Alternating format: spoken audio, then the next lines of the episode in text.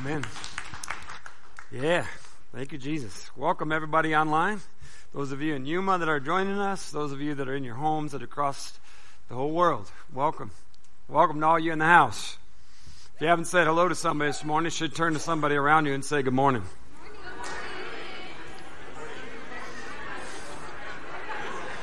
Yeah.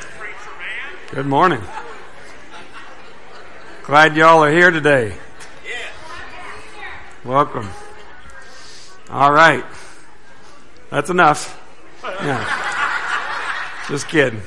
All right. All right. I love you too. Let's, uh, let's see what God has planned for us today. There's a couple things I want to remind you of.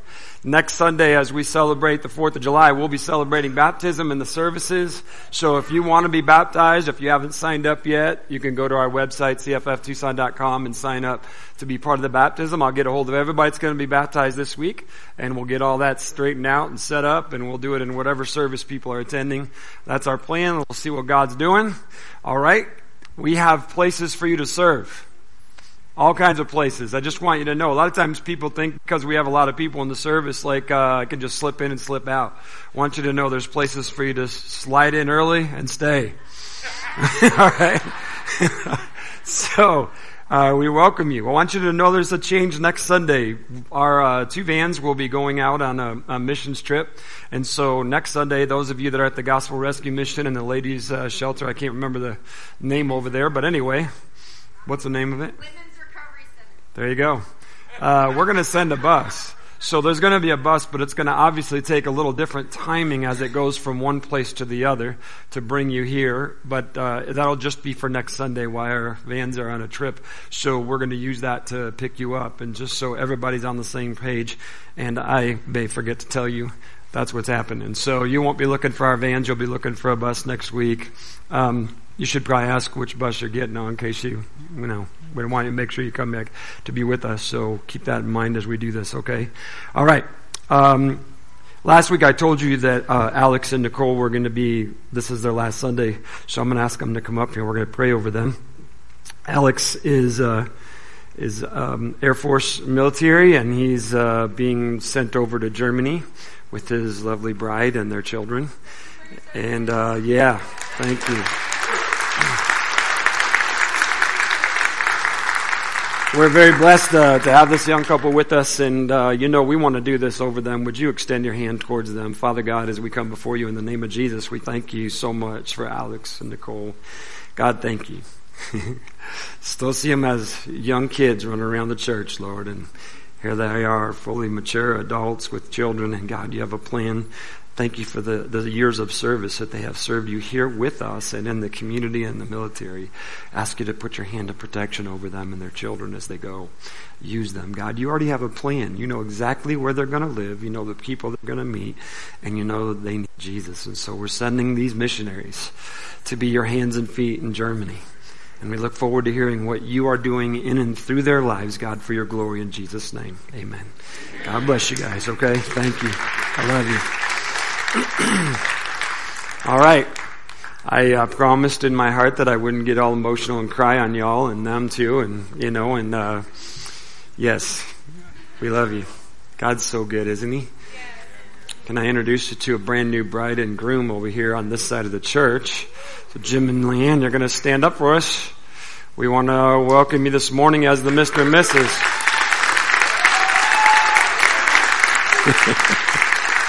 There you go. Congrats. So we did that wedding last Monday morning. So I want to say that because today we're going to talk about what God's saying to us and what He's been talking to us about in the church and in His Word. Because church, um, what Dave has to say doesn't matter. It's what God says that matters, and Dave needs to be making sure that what he says is what God says, and you need to make sure that what Dave is saying is what God says. And the only way for you to know what God says is to spend time with God and His Word. Right? So we ask every week, like, did you spend that time with God in His Word at least five minutes, five days? Last week, if you did, say yes. yes. All right. We're not going to ask the rest of the questions right now. There's a reason why I'm asking that question and leading in with this, okay? Um, we're talking about being God's church and being His people. We're singing songs about being no longer slaves to sin, being set free by God, asking God to move. Last Sunday when we were talking about the dry bones and what God's message was to Ezekiel was that God said there's nothing He can't do. There is nothing God can't do. When we step into the fullness of who God is in our life, there's nothing God can't do in us. Church, here's the thing we're going to own personally today and what God is asking us to own today. Many of us are frustrated and we get struggling with the promises of God in our faith because we're trying to project on others what we ask God to do. We're asking God to do something in their life to change them, to make them difference, to call them to Him and do all these things in their life. And we don't see them change. I want you to know that it's because God give us, has given us a free will to choose what we listen to, do, and are obedient to. Therefore, as we pray, we can frustrate ourselves. I'm not telling you not to pray for people. I'm getting us to a point here. We ask God to move in their life. God is already moving in their life. I promise you, God is chasing people. The Holy Spirit is convicting the world of sin. Jesus said that. Alright? So we give them to God to do His work on. But what God is asking is for you and I, individually, this is one of those moments we need the little phone booths to come over us. And it has blinders. So that we're not seeing this as for, ah, did you hear that?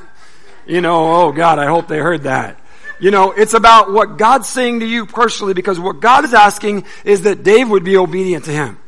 What God is asking is that you would be obedient to Him. Because when we are obedient, just like we read in the scriptures, when Ezekiel was obedient to what God said, God had an opportunity to move.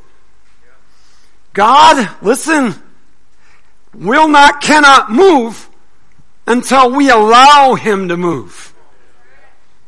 Seriously, church. See, He's given us that will of surrender to who He is. Back in 1984, I know there's a book written about that, and that's not what I'm talking about, alright? So, back in 1984, Kim and I had been married for one year. We were serving the Lord. I was preaching, serving Him, raising a family, doing all this stuff and that, and we went to this conference, a biblical conference in Detroit. That's where we were come from. And as we were there, this teacher up there challenged everybody in the room to make a covenant with God that you would spend at least five minutes a day in God's Word the rest of your life. I said this to you before. It's important. I'm sharing this again because some of you haven't heard me say this. Kim and I speaking together in that conference felt the Spirit of God challenging us in our life and together we made a covenant with God that for the rest of our lives we would spend a minimum of five minutes a day in God's Word. Now, you know, when we heard it, it's like, that's nothing. Five minutes, of course. I mean, I got 24 hours a day. There's all this stuff going on in our lives. It's no big deal. Spend that five minutes with Him is nothing. What I've learned since then is that life can demand you. Life can cause you to be ill.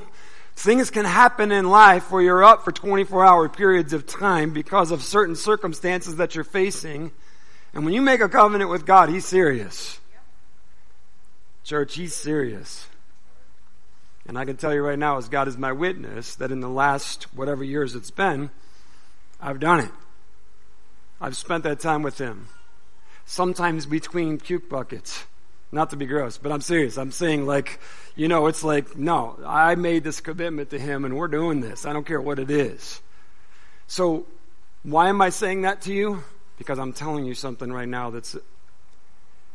When I gave my life to Christ at the age of 19, I wanted to know what God had to say to me. All my life I'd been told what God had to say to me. I'd been told by people. This is what God says. This is what God says. This is what God says. You need to do this, that. Don't do this. Don't do that. When He came into my life, there was such a difference in who I was inside I wanted to know that God. And I fell in love with His Word and I began to read.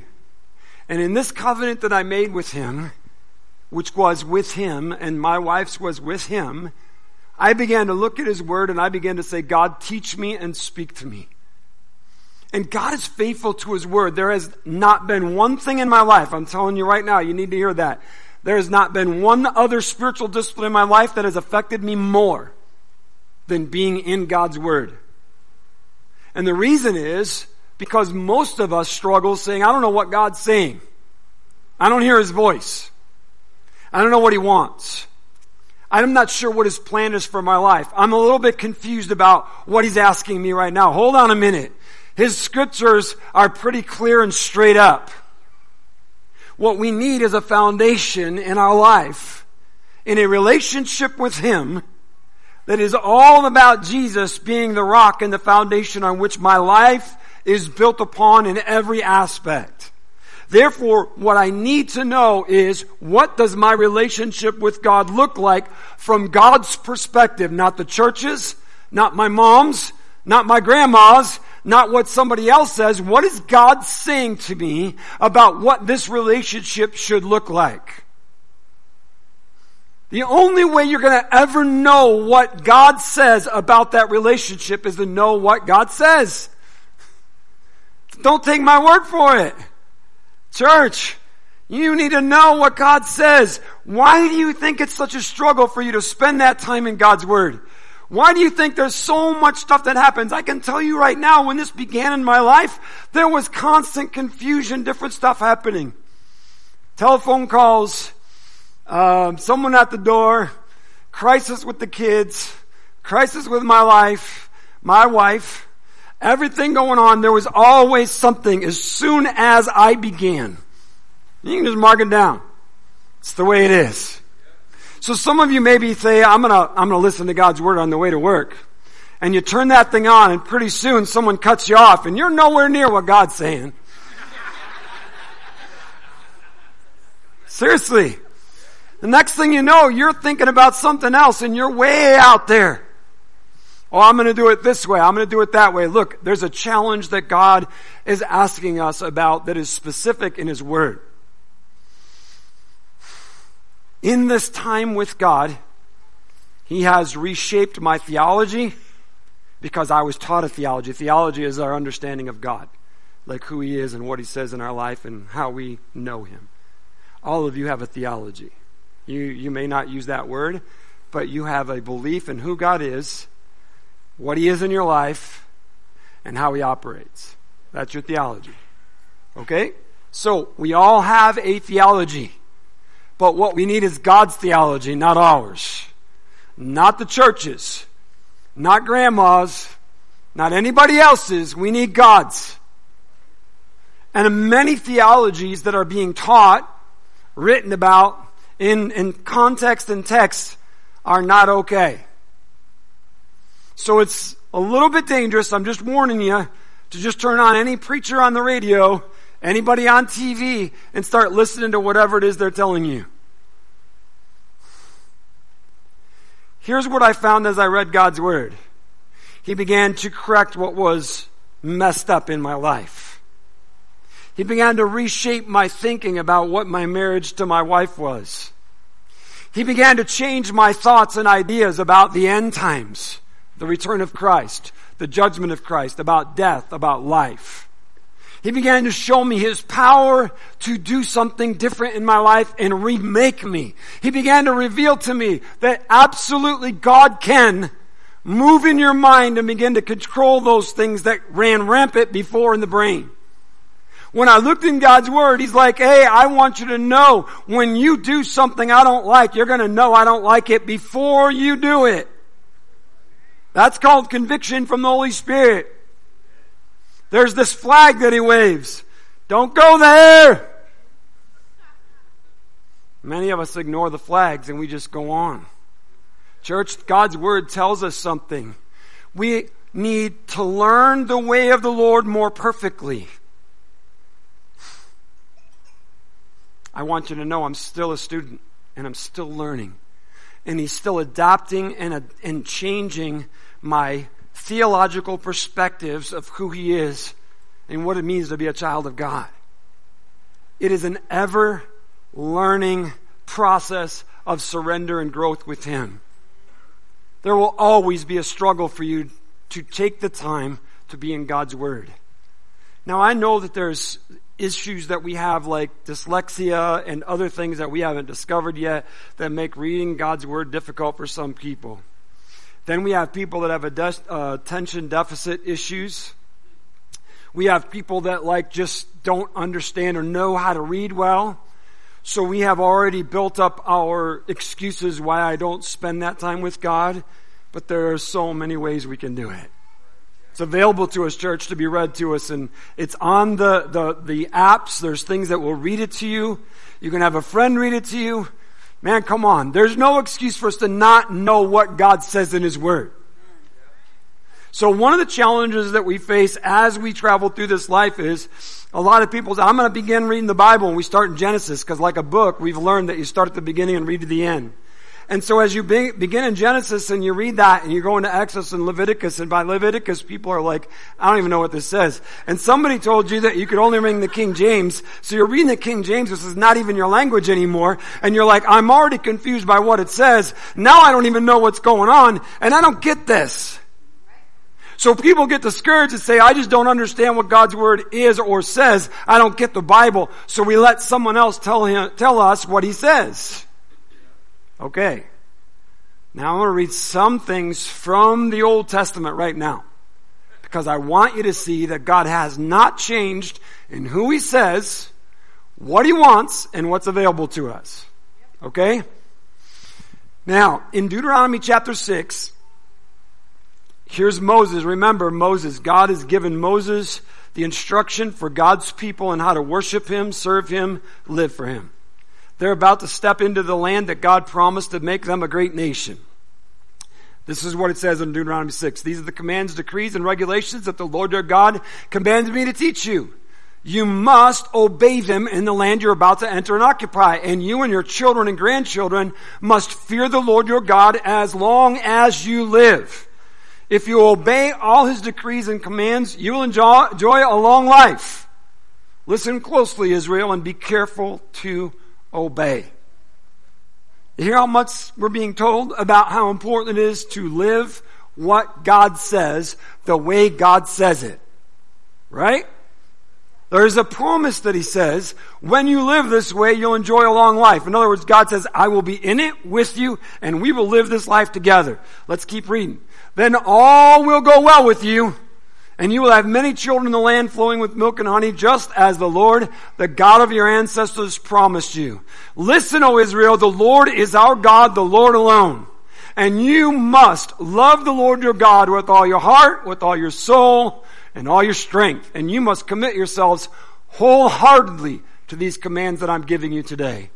Repeat them again and again to your children. Talk about them when you're at home and when you're on the road, when you're going to bed and when you're getting up. Tie them on your hands. Wear them on your forehead as reminders. Write them on the doorposts of your house and on your gates. Listen to what God's saying. He's saying, look, it is so critical for you to put my word in your life. It should be something you're talking about daily. Together, with your kids, your grandkids, your neighbors, people around you. You are supposed to be talking about what God says. How are we going to talk about it if we don't know what it is? Right?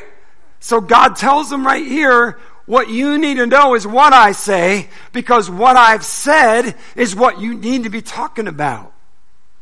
That's why so many of us in the church talk about other stuff. We really don't know what God says. We read here that knowing and living what God says affects our lives in such a critical way.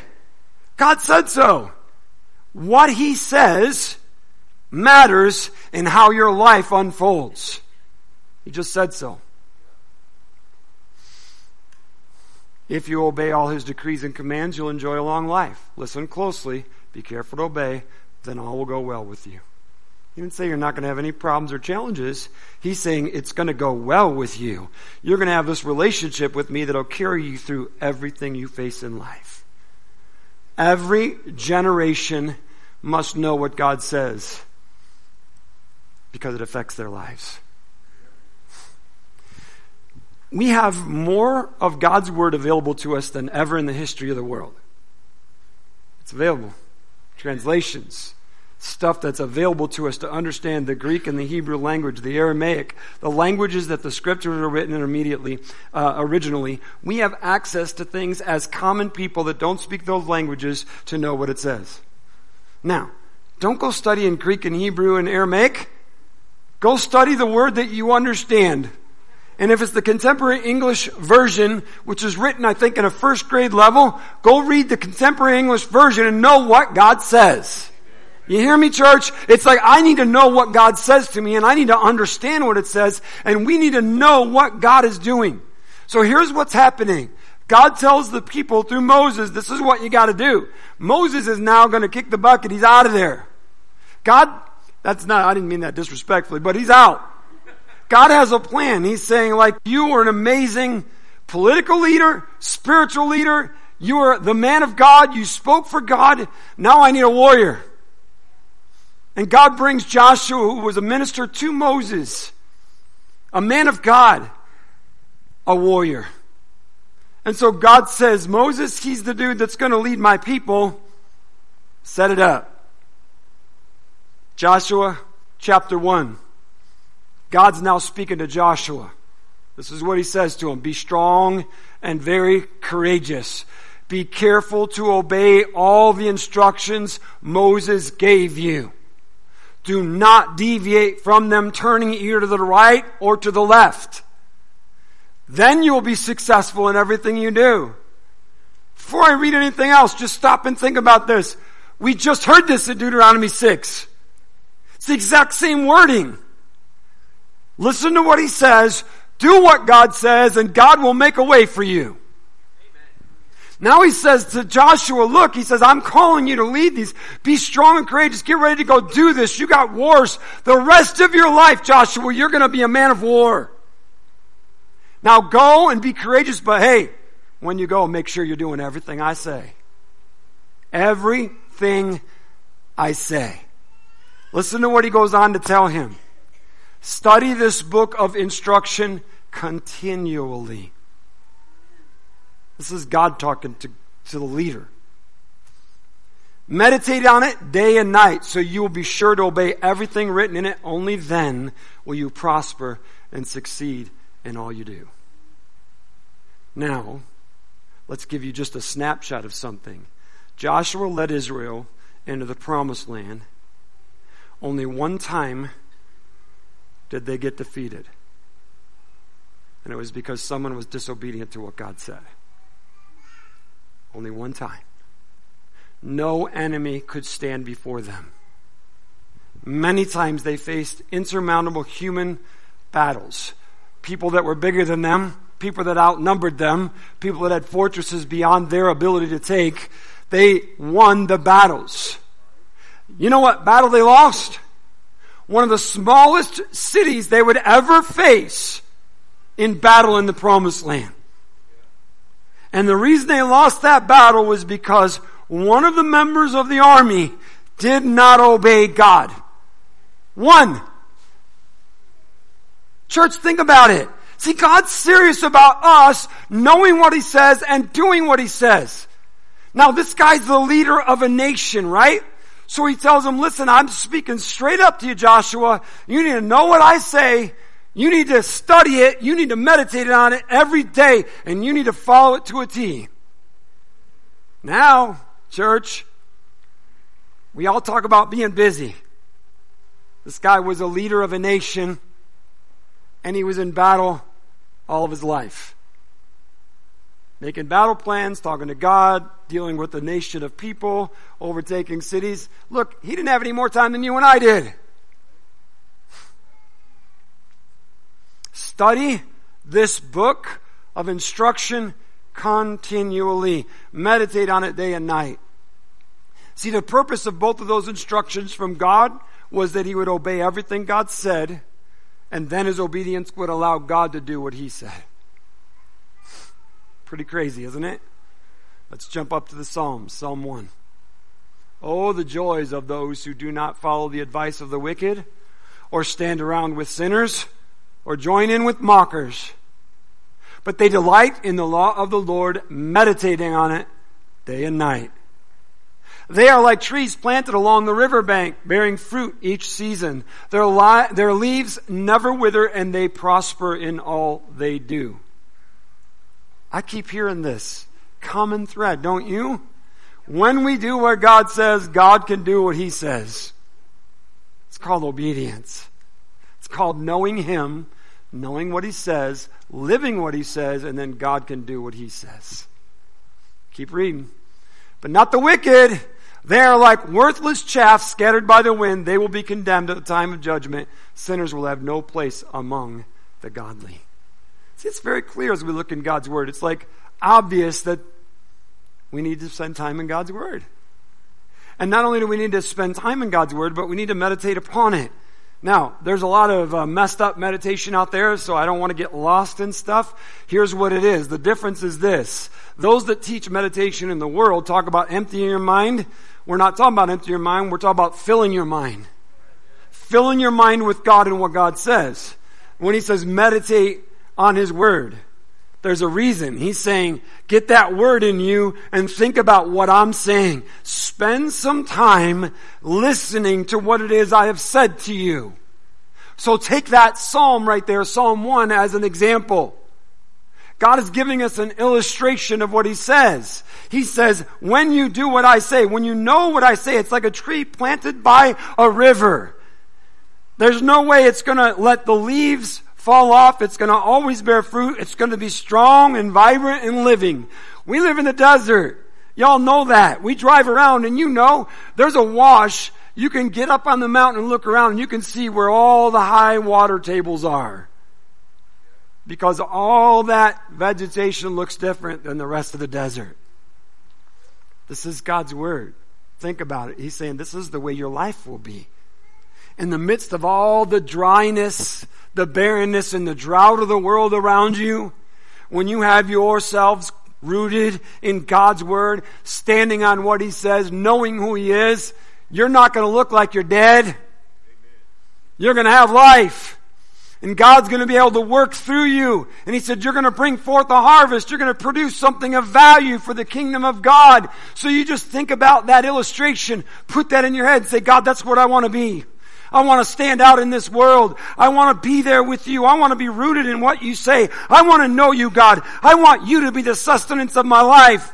God, I want that river to flow and I want that water to sink in and I want the people around me to say, what in the world is happening in his life? That's God's word.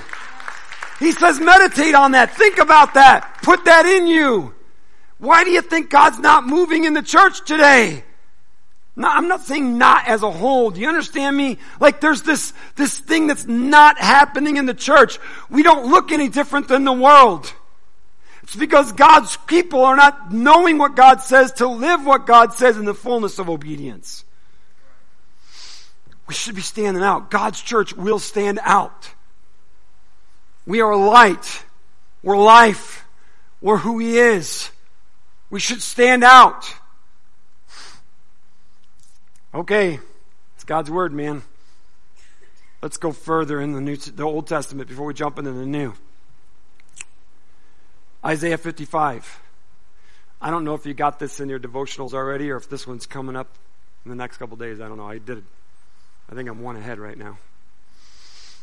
We send out devotionals if you want to sign up for that online, in case you don't know what I'm talking about. Isaiah 55. The rain and snow come down from the heavens and stay on the ground to water the earth. They cause the grain to grow, producing seed for the farmer and bread for the hungry. It is the same with my word. I send it out, and it always produces fruit. It will accomplish all I want it to, and it will prosper everywhere I send it. This is God talking through the prophet. Church, do you know this is what God is saying to his people? To us? This is God himself saying, and he's giving us another picture. A visual. Think about it. When the rains come, and I pray we have some monsoon rains, when they come, everything in the desert around changes.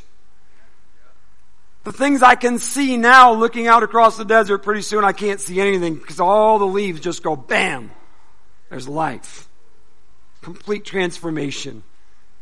God's saying, look, this is what happens when the Word of God comes. It comes and it brings life. And it's like, bam, there's life. God says it's going to do something. Please hear me today. God's speaking to us and God is saying something to us individual and He's saying, I want to do something.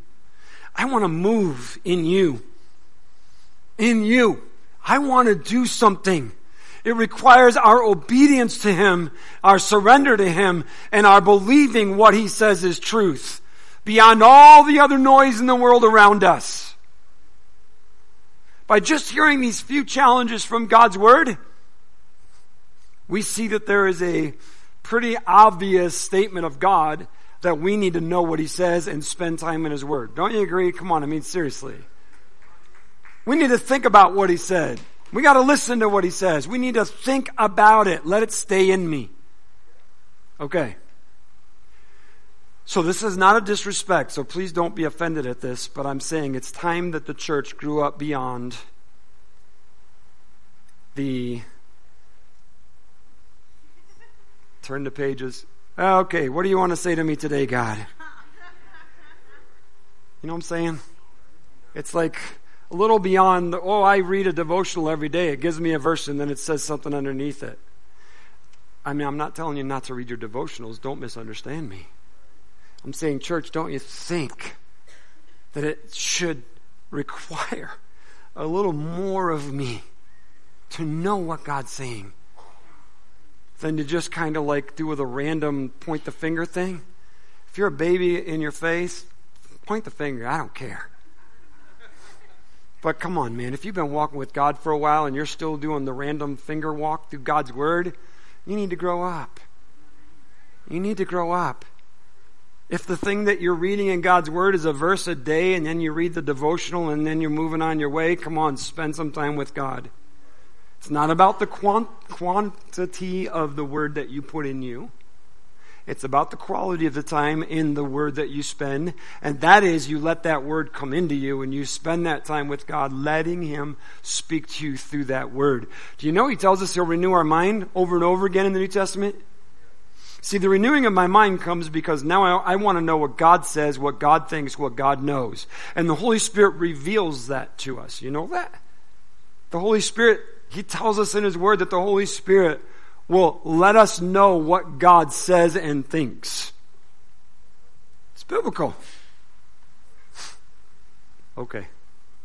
So maybe, uh, again, this is not a disrespect when I say we ask that uh, that question every week. Like, have you spent at least five minutes a day, five days last week in God's Word? Like, if you've been doing that since we started that, which would be about I don't even know, probably seven years ago now, and you're still just punching your timer for five minutes, I'm just going to challenge you to grow up. Okay? I mean that respectfully, church. I mean, if God's saying something to me about my life and what it means to live this life and that it's going to affect my life, I think I want to know what He's saying. And I better know what He's saying. God's Word addresses every area of our life. We talked about what it means to have a relationship with Him in marriage one man, one woman. We talked about the fact that what He says about sex and how that is supposed to work and what God's plan was that. We know that he teaches us about relationships and family. He talks about how we can impact people around us. I mean, God's word talks to us about every subject of our life. And we need to embrace it and know what he says. 2 Timothy chapter 3, we're moving in the New Testament. I know we're almost done, and I am almost done, so don't panic. We're not going through the whole New Testament. You have been taught the Holy Scriptures from childhood, and they have given you the wisdom to receive the salvation that comes by trusting in Christ Jesus. Did you hear that? You've been taught since you were a kid, Timothy. This is Paul writing to the young pastor. You've been taught what God says. It is true what God says that you've been given the wisdom to understand the salvation of Jesus Christ. He goes on. All scripture is inspired by God and is useful to teach us what is true and to make us realize what is wrong in our lives. Yeah. See, we all need correction from God. And so he's saying, look, when you spend time in God's Word, He has the opportunity to say, hey, this needs a change in you. This is what I say. Listen to what it goes on to say. All scripture is inspired by God and is useful to teach us what is true and to make us realize what is wrong in our lives. It corrects us when we are wrong and teaches us to do what is right. God uses it to prepare and equip his people to do every good work. Wow, isn't that cool? He's like, it's not just that I'm going to point out what's wrong with you, because you know, I grew up in a church like that. They would tell me everything you do wrong. But it's not about what you need to do right. Acts 17. And the people of Berea were more open minded than those in Thessalonica. And they listened eagerly to Paul's message. They searched the scriptures day after day to see if Paul and Silas were teaching the truth. As a result, many Jews believed, as did many of the prominent Greek women and men. Isn't that awesome? See, God's good to His Word. His Word is truth. And when we listen and we take God's Word in and then we go back and look at what God says, and we know what He says and we act upon it, God moves. That's how a move of God happens. It just showed us right here in scripture. This is what happens. We listen to a word of God, listen to the message God gives, listen to what He says in His word. We're like, hey, is that what you said? Yep, that's what God says. The Holy Spirit affirms that truth. We apply that truth and then lives are changed. Beginning with mine. And because my life has changed, other lives are changed.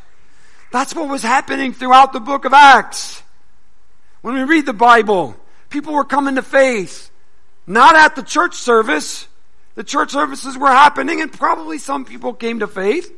But people were coming to faith while the church was living in the day to day life, living the truth of what God said, sharing with what God said, sharing their lives with people, and people were being saved daily. Not just on Sunday. People were being saved daily and the church continued to grow and expand as lives were being changed. Why? Because the people of God heard what God said, believed it in their own lives, and lived it. It's pretty amazing when you do what he says. The effects of searching God's word day after day was more believers, more people believing. So they, uh, no sarcasm here. I'm just saying, like, they didn't have Wikipedia they didn't have Google search. They didn't have Bible commentaries. They didn't have study Bibles. Most of them didn't even have scriptures. So they had to go to the teachers, they had to go to the scribes, they had to look at what God said, listen to what was being taught to them, seek God through it, and God's truth was revealed to them by the Holy Spirit through the knowledge of His Word.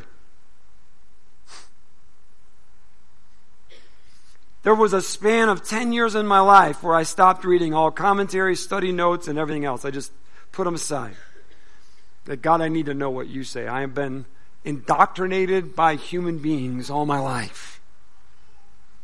I don't want that in my life, God. I want to know what you say. Dave doesn't create his own theology. I don't have a new movement or some new idea I'm bringing to you. Church, when we get to God's word and let God speak, what happens is my life changed.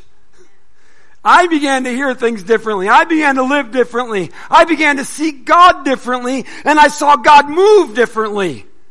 Because Dave was finally listening to what God said instead of what everybody else was telling him. Now some of what he, they were telling me was good. And it was affirmed in God's Word.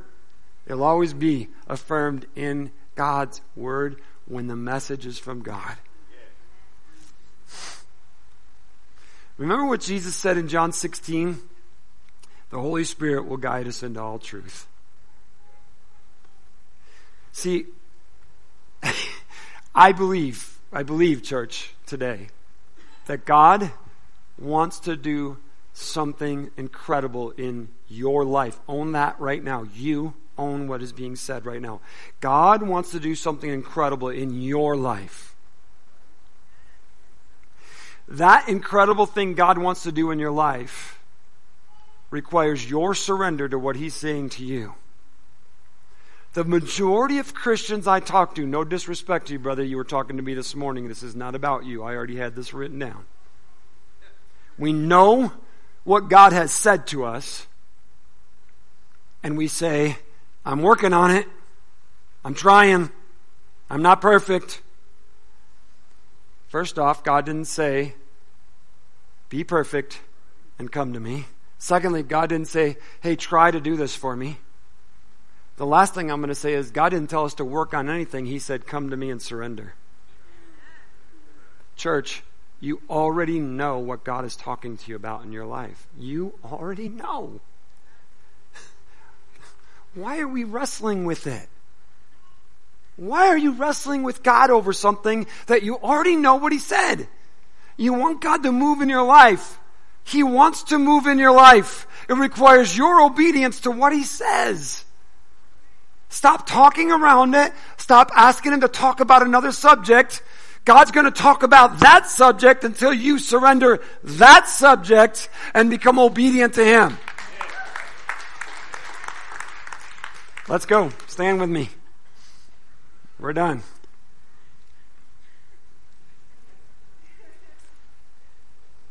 All right, I'm seriously like, I just, I feel that the Spirit of God was just challenging and saying, like, I'll do it.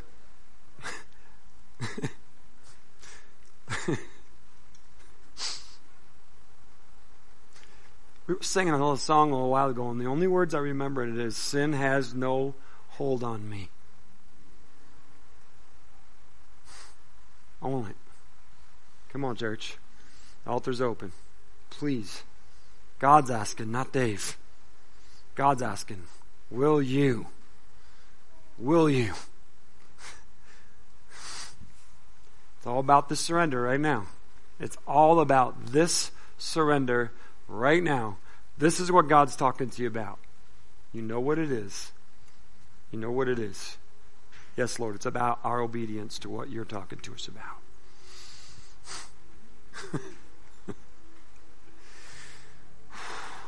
yeah. Yes, it is, Lord. Help us, Jesus. Thank you, God. For those of you that are up here praying right now, I just want you and I want everybody else listening to me right now. I want you to know. I don't know if it was last week or two weeks ago that I said I believe a move of God is coming. I do. And last we were talking about speaking and then God moving and stuff. This is exactly what a move of God looks like. This is what it looks like. It's not enthusiastic, woo, woo, woo. It's, yes, God.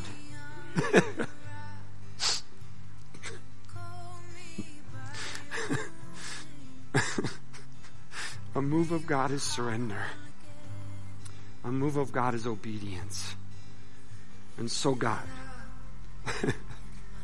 thank you. Thank you, God. Thank you.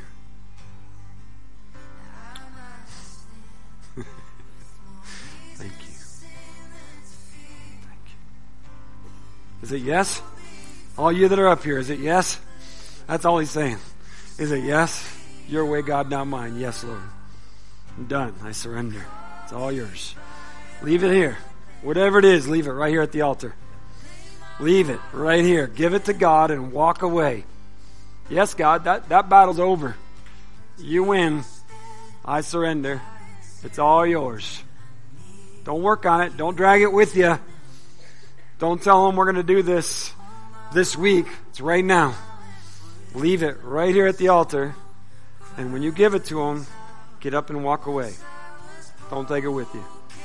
When the devil says nothing happened, you tell him, yes, it did. It's all God's. Talk to him about it. We just trust God right now for freedom and deliverance and broken, broken from that chains. Remember, look where my chains are now. We were saying, look where they are. They're behind us. No longer strapped to us. We're not t- tied to anything. We're free. God has set us free. In the name of Jesus. Amen. Let's go in that freedom, church. Get on out of here. God bless you today. Amen. Thank you, Jesus.